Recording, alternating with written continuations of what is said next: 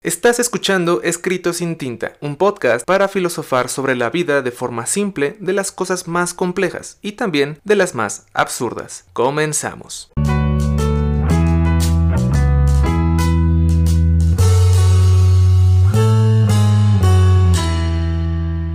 Criaturas hermosas, espero se encuentren bastante, bastante bien. Ha pasado muy buen tiempo desde la última vez que grabé un episodio de este su podcast de confianza escrito sin tinta. Han pasado que seis meses, siete meses, el tiempo vuela. Time flies, time flies when you're a piece of shit. Es muy curioso cómo hemos llegado hasta este punto una vez más. Estamos de cierta manera reanudando este podcast con una segunda temporada, por llamarle de alguna forma. Han pasado varias cosas, honestamente yo creo que a ninguno de ustedes les importa en realidad qué es lo que ha pasado en mi vida, pero simplemente quiero compartir con ustedes tres puntos que son los que me mantuvieron bastante distante y alejado de este bonito proyecto. El primero, el más importante, el que más me gustaría resaltar y del que más me siento orgulloso es de mi proyecto musical, que fue un EP eh, que pude publicar por allá de mm, septiembre, octubre más o menos. Fue un trabajo bastante difícil, le dediqué todo el 2021 a ese proyecto. Y eso que nada más son cuatro canciones, ahí está en el canal de YouTube, está en Spotify, está en Amazon Music, está en Deezer, lo pueden buscar, Melancólico Placer, cuatro cancioncitas, no es la gran cosa en cuanto a una cuestión técnica o de producción, pero pues me tomó de todos modos bastante tiempo porque pues intentar hacer ese tipo de proyectos de forma, entre comillas, independiente y, en una vía solitaria o solista es, bastante complejo. Entonces, pues bueno, después de un año de haberlo trabajado, finalmente está ahí, pueden ir a escucharlo. Eso es lo que más orgullo em, me genera, básicamente, porque es un, es un proyecto que más que un proyecto en sí es un sueño hecho realidad. Lo, lo trabajé durante un año, pero más allá de ese año en el que lo estuve produciendo, pues fue un tema de, un sueño que se construyó desde hace más de 10 años y finalmente está ahí. Em, y bueno, eso es lo más importante. Después de eso, lo segundo más importante es que me dieron de alta de terapia psicológica. Es un tema que ya después compartiré más a fondo. Creo que valdría la pena como hablar un poco de eso. Hoy en día se habla mucho de la salud mental y de la terapia y todo eso, pero hay que hablar más detalladamente sobre todo lo que eso implica. Y lo tercero y pues menos importante es que me titulé. Tal vez ustedes pensarían que eso debería ser lo más importante, pero bueno, cuestión de gustos o de prioridades, como sea. Em, mi carrera la terminé hace como dos años, pero fueron esos dos mismos años en donde trabajé en el proceso de titulación y bueno, finalmente ahí está. Y eso es lo que ha pasado en resumen em, en mi vida. Digo, eso y aunado a muchísimas otras cosas más. Eh, entonces, por, por esa razón, pues tuve que estar alejado de este proyecto. Pero créanme que, quiero retomarlo con muchísimo entusiasmo, con muchísimas ganas. Y también quise darle como un cambio al formatito del podcast en sí. Pero no he encontrado la manera de, de materializar esa visión que quiero para este podcast. Entonces dije, bueno, de aquí a que logro hacer eso, pues vamos a continuar trabajando de la forma en como lo trabajamos al principio. Y ojalá y esto pueda seguir creciendo más y pueda, pueda mejorar y pueda avanzar para obviamente dar un mejor contenido. Que de eso se trata a final de cuentas, ¿no? Esto es eh, por y para ustedes. Y por último, hablar de, de cómo va a estar eh, la selección de temas. Aquí es donde es importante señalar que a partir de aquí van a ser reflexiones sobre acontecimientos que ocurran en el día al día o cuestiones que hayan sido como muy relevantes o trascendentales de cierta manera. Y obviamente que hablar de esto pues es en nuestros tiempos algo trascendental, algo relevante, no sé qué tanto, pero pues sí, está tomando bastante peso. Y siento que no debería. Pero tenemos que remontarnos o remitirnos al pasado domingo en la entrega de los premios Oscar. Seguramente ustedes sabrán de qué vamos a hablar de Will Smith. Bueno, honestamente no quiero centrarme en lo que pasó con Will Smith y Chris Rock porque de eso ya se ha hablado muchísimo y me parece muy innecesario seguir dándole pues más tiempo a esa conversación o a esa discusión o a ese tema. Ustedes ya saben lo que pasó. Chris Rock hizo un chiste de mal gusto, sí, de mal gusto, sobre la esposa de Will Smith, Jada se llama, Jada Smith creo. No me hagan mucho caso, porque no me acuerdo del nombre, entonces ve. Mm, hace el chiste, La reacción de Will Smith es lo que generó la polémica sobre si estuvo bien, si estuvo mal, tanto ambas partes, o sea, tanto el chiste como la reacción. Aquí lo que sí puedo decir es que ninguna de las dos posturas, o las diversas posturas que se puedan manejar, me parece equívoca. Porque, pues ahí sí, centrémonos un poco en esa cuestión. Por una parte, el chiste estuvo mal, pues yo creo que sí. Hacer, un chiste sobre el físico, el aspecto físico de alguien, pues sí es es algo que tal vez ya no se debería hacer. Que si Chris Rock sabía o no eh, que esta mujer tenía o padecía, o padece, mejor dicho, de alopecia, pues ya es otro tema que desconocemos. Este, pero el chiste, pues sí, eh, tal vez fue desatinado. La reacción de Chris Rock fue la correcta, yo creo que sí. No reaccionó de, de mala forma, al contrario, aplicó la de The Show Must Go On, el show debe continuar, como si nada. Me pareció bastante atinada la reacción o la respuesta de él. Lo que pasa con Will Smith, que si primero se ríe, que si después de reírse, pues quiere demostrar y sacar el lado machito, ¿no?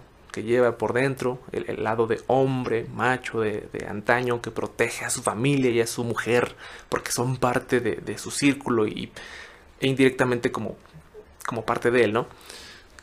¿Hizo mal en reaccionar así? Yo creo que sí. Pero tampoco podré decir, ok, yo no lo haría. Es decir, que si fue una reacción equívoca, sí. Pero quisiera ver cuántos de nosotros somos capaces de reaccionar muy fríamente ante una situación así. Porque pues tú no sabes qué clase de reacción pueda generar en la persona a la que le están diciendo eso, ¿no? Si ella tiene una condición eh, física que la hace ver diferente a los demás y eso le puede generar inseguridades o complejos o cualquier tema emocional o psicológico, ok, pues tal vez no deberías hacer chistes o bromas sobre eso, porque no es algo que ella pueda controlar, ¿no? No es algo que ella eh, pues haya querido. Si, si yo estoy, pues no sé, en, una mesa, ¿no? En una reunión y alguien hace un chiste o se burla sobre mí o sobre la persona con la que yo esté, pues por supuesto que voy a reclamar. No sé si actuaría de forma violenta o no, porque nunca he estado en una situación así. Aquí el factor que, que diferencia todo esto es que era un evento televisado, que era una noche de gala, que era un evento, pues, digamos, de cierto, de cierto estatus, de cierto nivel y todo eso. Que tú no deberías reaccionar así y mucho menos en una situación o en un lugar o evento como ese. Bueno, pasó y ya, se desataron los memes, se desató la polémica, que si Will Smith es un, es un, es un machito por primeramente burlarse y después intentar como defender el honor, que si Chris Rock es un... es, es pues también, ¿no? Eh, su comedia es mala porque es ofensiva. Y entonces se genera toda una polémica bastante interesante sobre estos dos, pero dejamos muy, muy, al, muy de lado o muy al lado a, a, a, Jada Smith, la esposa de Will Smith, que ella fue la que finalmente eh, pues recibió la afectación como tal. A ella la descartamos por alguna extraña razón. Pero descartamos, y es aquí ya donde vamos a inclinar más la conversación, descartamos no solamente el sentir de ella, sino que de pronto se nos olvida que este no es un evento de Will Smith. Estos son los premios Oscar y hay cientos de personas, cientos de personas que estaban en ese lugar para honrar el trabajo de toda una industria. De una industria que, pues sí, muchas veces uno puede hablar bien o hablar mal sobre si las películas de Hollywood este, gustan o no. Pero a final de cuentas hablamos del trabajo de muchísimas personas. Y ese trabajo se vio opacado. El In Memoriam, nadie lo peló. Este, los premios o los ganadores de los premios, nadie los peló nadie les dio la más mínima relevancia, importancia, atención. Nadie se concentró en eso. Todo mundo se centró en ese suceso de 5 o 10 segundos. Pero todo, todo lo demás pasa a segundo o tercer término. Y me parece un insulto para todas las personas que dedican su vida a esa industria. Porque no solo, o sea, los actores, los que aparecen ahí, pues son los que ponen la cara, el rostro bonito. Y, se suben y reciben el premio por, por un equipo de trabajo que son cientos o tales hasta, no sé, miles de personas. Em, las que trabajan en esa película o en ese proyecto. Ellos nada más ponen la cara bonita, pero detrás de esa cara bonita hay un montón de personas que trabajaron o han trabajado años para llegar hasta ese punto. No solamente los actores, no solamente los directores, no solamente este los que se encargan de poner el dinero, la producción, los guionistas, ¿no? O sea, desde la cuestión del vestuario, del maquillaje, este, desde quién arregla y, compone el set, las personas que no vemos, o sea, que, vemos ahí sus nombres en los créditos, que ustedes cada vez que vean una película en el cine pongan atención a cuántas personas aparecen en los créditos, todas esas personas trabajan en esa industria. Y todo ese trabajo se ve reflejado como un en un resultado, pues, favorable para ellos en ese momento, en el momento en el que es toda esa premiación y se les puede decir el trabajo que ustedes hicieron fue el mejor. Y pasa a segundo o tercer término, y eso me parece todavía más triste. Porque esto no es Will Smith, esto no es hablar de Will Smith o de Chris Rock o del de, mal chiste, esto es hablar de, cómo un montón de personas que dedican su vida entera a esta industria y a este negocio del entretenimiento, pues siguen siendo em, no tomados en cuenta. Y es aquí a donde vamos. Vamos a poner ejemplos. Y tengo dos. El primero, Coda. Una película que ganó el premio Oscar a Mejor Película del Año y que le hicimos una reseña en el canal para que pasen a verla si gustan. Una película que tiene este tema de, de las personas sordomudas. Años, años enteros se ha peleado, sobre todo en la academia, para que se realicen trabajos más inclusivos. Que las personas de color en Estados Unidos reclaman casi siempre que que haya más em, cupos, por así decirlo, más nominaciones para el trabajo de ellos, ¿no? Desde directores, actores, actrices. Esta es una película dirigida por una mujer, escrita y dirigida por una mujer, y donde los tres actores que vemos en, la película, que la hacen de sordomudos, son sordomudos en la vida real. Esta película ganó el Oscar a Mejor Película del Año y a nadie le importó. Entonces, ¿de qué nos sirve promover tanta inclusión? O pelear por tanta em, pelear de forma tan desmedida porque se den esos espacios hacia ciertos grupos minoritarios este, que, regularmente son invisibilizados. Si de todos modos cuando les podemos dar la oportunidad de que el mundo los vea, nos vamos a concentrar en otra cosa. Eso me parece una doble moral o una hipocresía enorme. Porque aparte todos los ganadores les dan menos de un minuto para dar su este su pequeño discurso cuando cuando se levantan y recogen su premio. Y a Will Smith le dieron poco más de 3, entre 3 y 5 minutos le dieron para que diera su, discurso y, saliera llorando y dijera que había cometido un error, pero que defendió a su familia y... ay, por favor, por favor. O sea, hay personas, o sea, no, perdón, pero hay personas que, que se dedican a esto y que le ponen todo el amor del mundo a sus proyectos como para que en un acto de 10 segundos todo ese trabajo se vea opacado. Y la película de Coda me parece el mejor ejemplo porque hasta el mismo Troy Kotsur, actor sordo-mudo, ganador del premio Oscar a mejor actor de reparto, pasó desapercibido. Y dices, madre mía, o sea, ¿qué tenemos que hacer entonces? ¿De qué, de qué sirve que, que se pelee por tanta inclusión? Si cuando le podemos dar a estas personas el espacio que se merecen o el espacio por el que tanto luchan, no pasa nada. Eso es, a mi, a mi criterio, todavía más indignante que el golpe, que el chiste y pues que todo este, este drama. Que muchas personas han, han, dicho y se han hecho videos y se ha armado una polémica interesante sobre la veracidad de este suceso.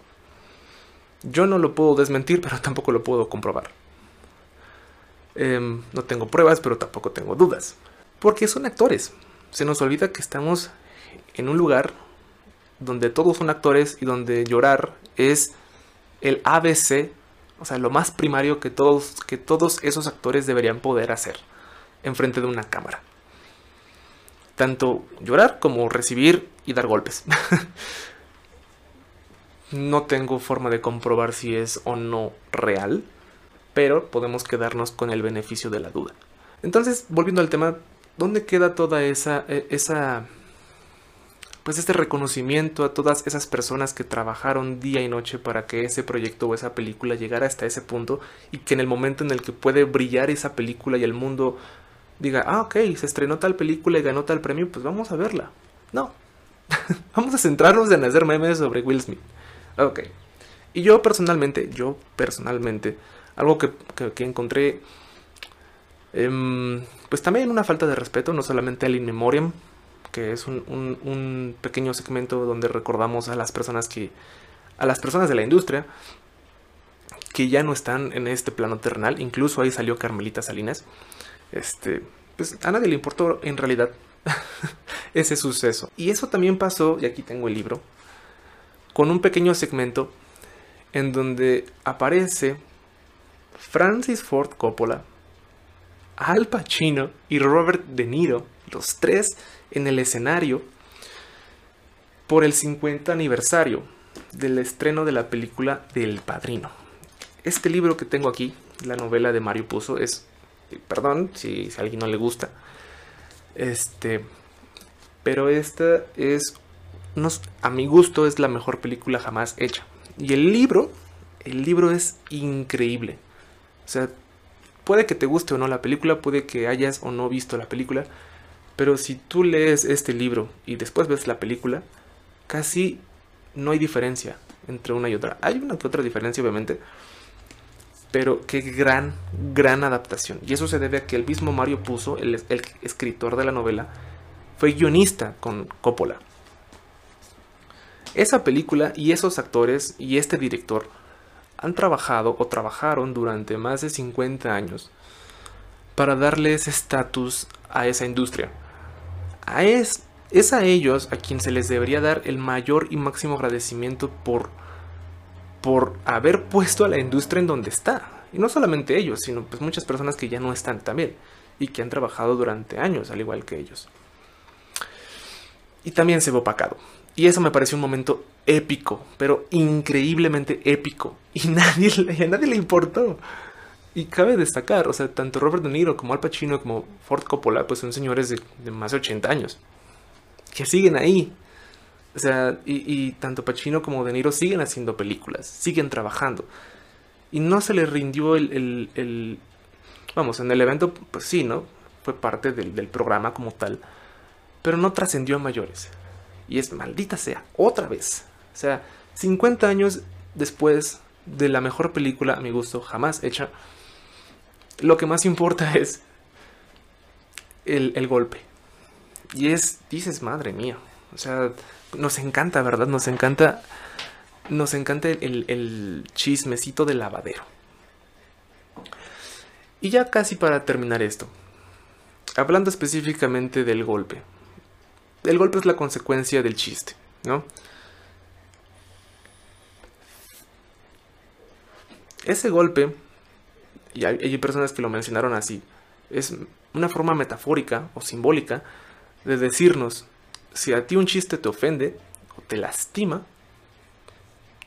es válido reaccionar así. Y se arma la polémica sobre, otra vez, hablando de comediantes, ¿no?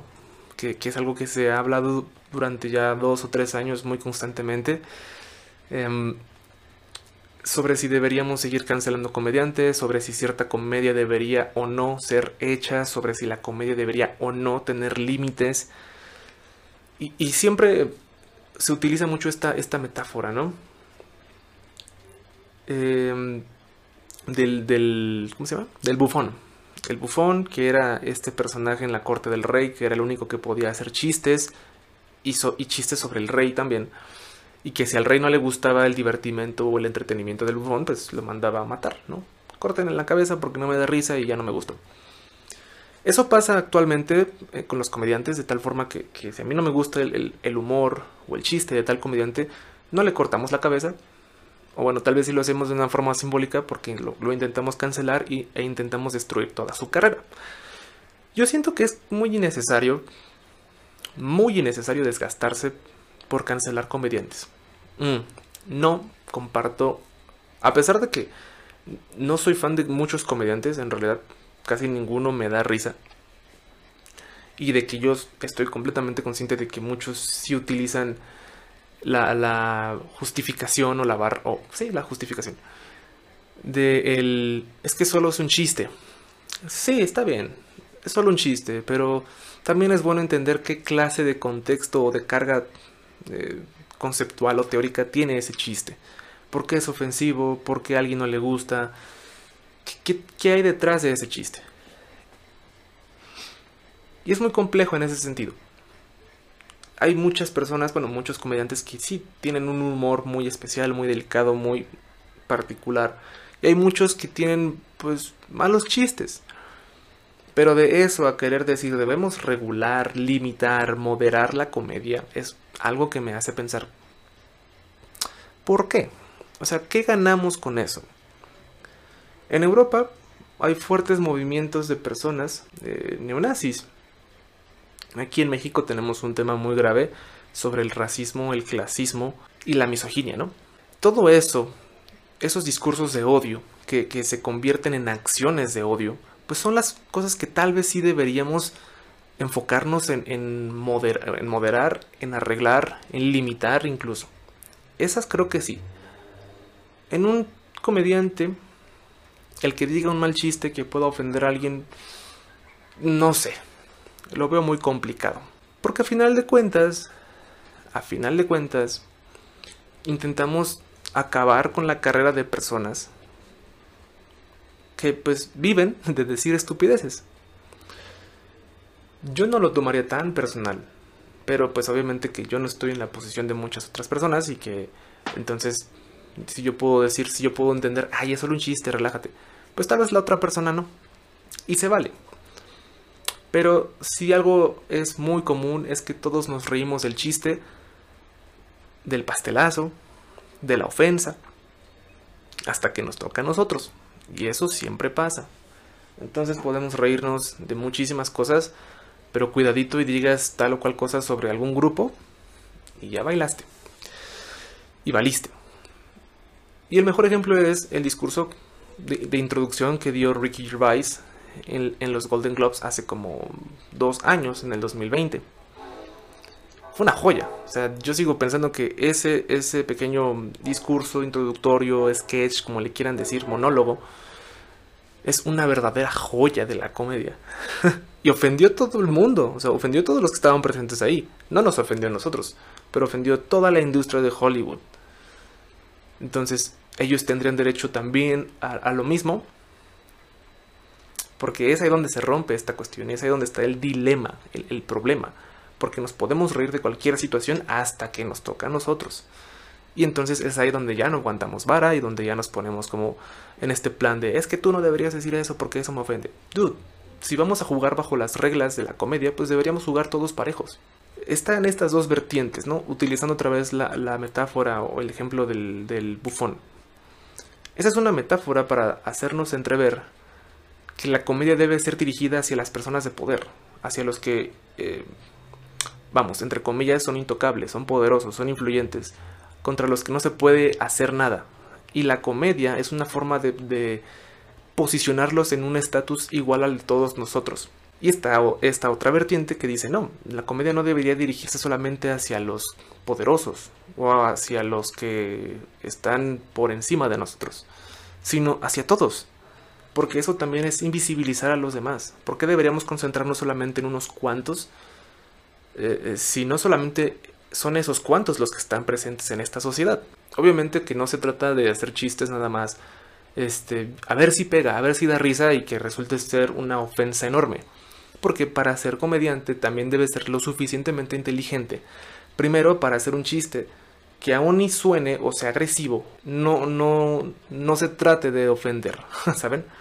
sino que se trate de concientizar o de criticar o de señalar alguna cuestión. Y lo segundo es que un comediante debería tener también esta posibilidad de decir malos chistes porque también es una forma de aprender. Para mí un mal chiste es tan común en un comediante como en cualquier otra persona cometer errores en su vida, en su vida diaria. Entonces, a mí no me limitan en cometer errores. Nadie debería limitarse a cometer errores. Todos deberíamos experimentar la mayor cantidad de cosas posibles para aprender de todo. Obviamente en un, marco legal y, haciendo cosas lícitas, ¿no? también lo manchen. Y creo que eso también aplica para los comediantes. Porque no es sino hasta que el comediante no aprende mediante el abucheo que difícilmente podría cambiar su comedia o ese chiste. Porque de eso se trata. También se trata de aprender y decir, ok, este sketch o este chiste ya no lo puedo hacer. O tal vez sí lo puedo hacer, pero tal vez deba cambiarlo. Y también él aprende. Y así es como debería funcionar, siento yo. No podemos limitar o moderar eso porque, porque nadie nos modera y nos limita cuando nosotros cometemos errores. No deberíamos limitarnos tanto a reír, independientemente del tema. Obviamente que sí también podemos, o sea, si vamos a permitirles a ellos estar en esa situación de que puedan decir lo que quieran, pues también nosotros estamos en el derecho de recriminar por ciertas cuestiones. Creo que, sería una cuestión más pareja, pero es muy difícil, porque volvemos al punto. El chiste es gracioso hasta que te toca a ti. La situación es cómica hasta que te pasa a ti. Pero yo personalmente no podría decir hay que moderar la comedia, porque eso es quitarle al comediante la posibilidad de cometer errores. Y nadie debería quitarnos o privarnos de esa posibilidad, porque entonces no seríamos capaces de crecer. Entonces, en conclusión, rápidamente, ¿el chiste estuvo mal? Sí. No creo que fuera idóneo, óptimo o gracioso siquiera haberse burlado o haber hecho el comentario sobre el físico de ella. Que si sabía o no sabía, eso es otro cantar. La reacción de él también estuvo mal porque incluso lo mencionó en, su disculpa allá en, redes sociales. Se encargó de, eclipsar la noche de todas las personas que estaban ahí. Para muchas personas era su primera ceremonia, su primera premiación. Entonces eclipsar todo eso para que la, atención se centrara en él y que todavía él ganara el Oscar y siguiera siendo el foco de atención. Por favor, ¿vamos a reaccionar siempre así cuando haya un mal chiste? No lo sé. Tal vez sería más fácil dejarlo pasar y decir, pues hay un montón de pensamientos distintos y un montón de ideologías distintas. Hay diferentes tipos de humor, hay diferentes tipos de comediantes y diferentes tipos de público. La cosa es tratar de encontrar la forma en la que todos podamos coexistir sin intentar golpearnos los unos a los otros todo el tiempo. No por haber dicho un mal chiste, Chris Rock es una mierda de persona. Solamente cometió un error, como todos nosotros. Pero concentrarnos demasiado en esta parte de debemos cancelar y regular y moderar a los comediantes, no creo. Yo no creo. Y respeto a quien diga que sí. Porque pues de eso se trata, ¿no? De ser respetuosos con las formas de pensar o las opiniones distintas a la de uno. Y así es esto.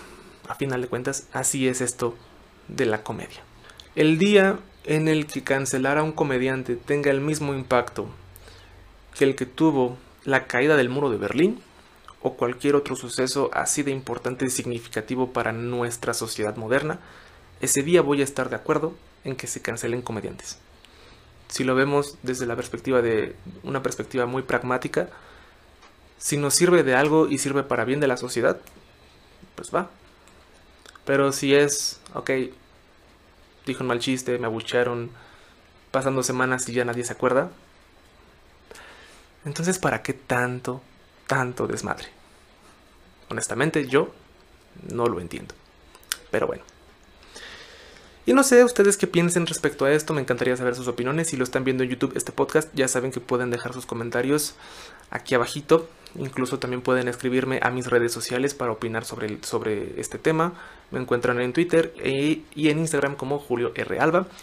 Este, y también pueden seguirme para que estén al pendiente de los temas que vendrán posteriormente en este bonito proyecto del podcast de confianza escrito sin tinta. Me dio muchísimo gusto estar nuevamente aquí en este espacio. Espero se encuentren bastante, bastante bien. Recuerden siempre luchar por sus sueños y trabajar para ser un poco más felices el día de mañana. O de menos, un poco menos miserables. Así es eso de la vida. Nos vemos en la próxima ocasión. Cuídense mucho. Los amo enormemente. Adiós.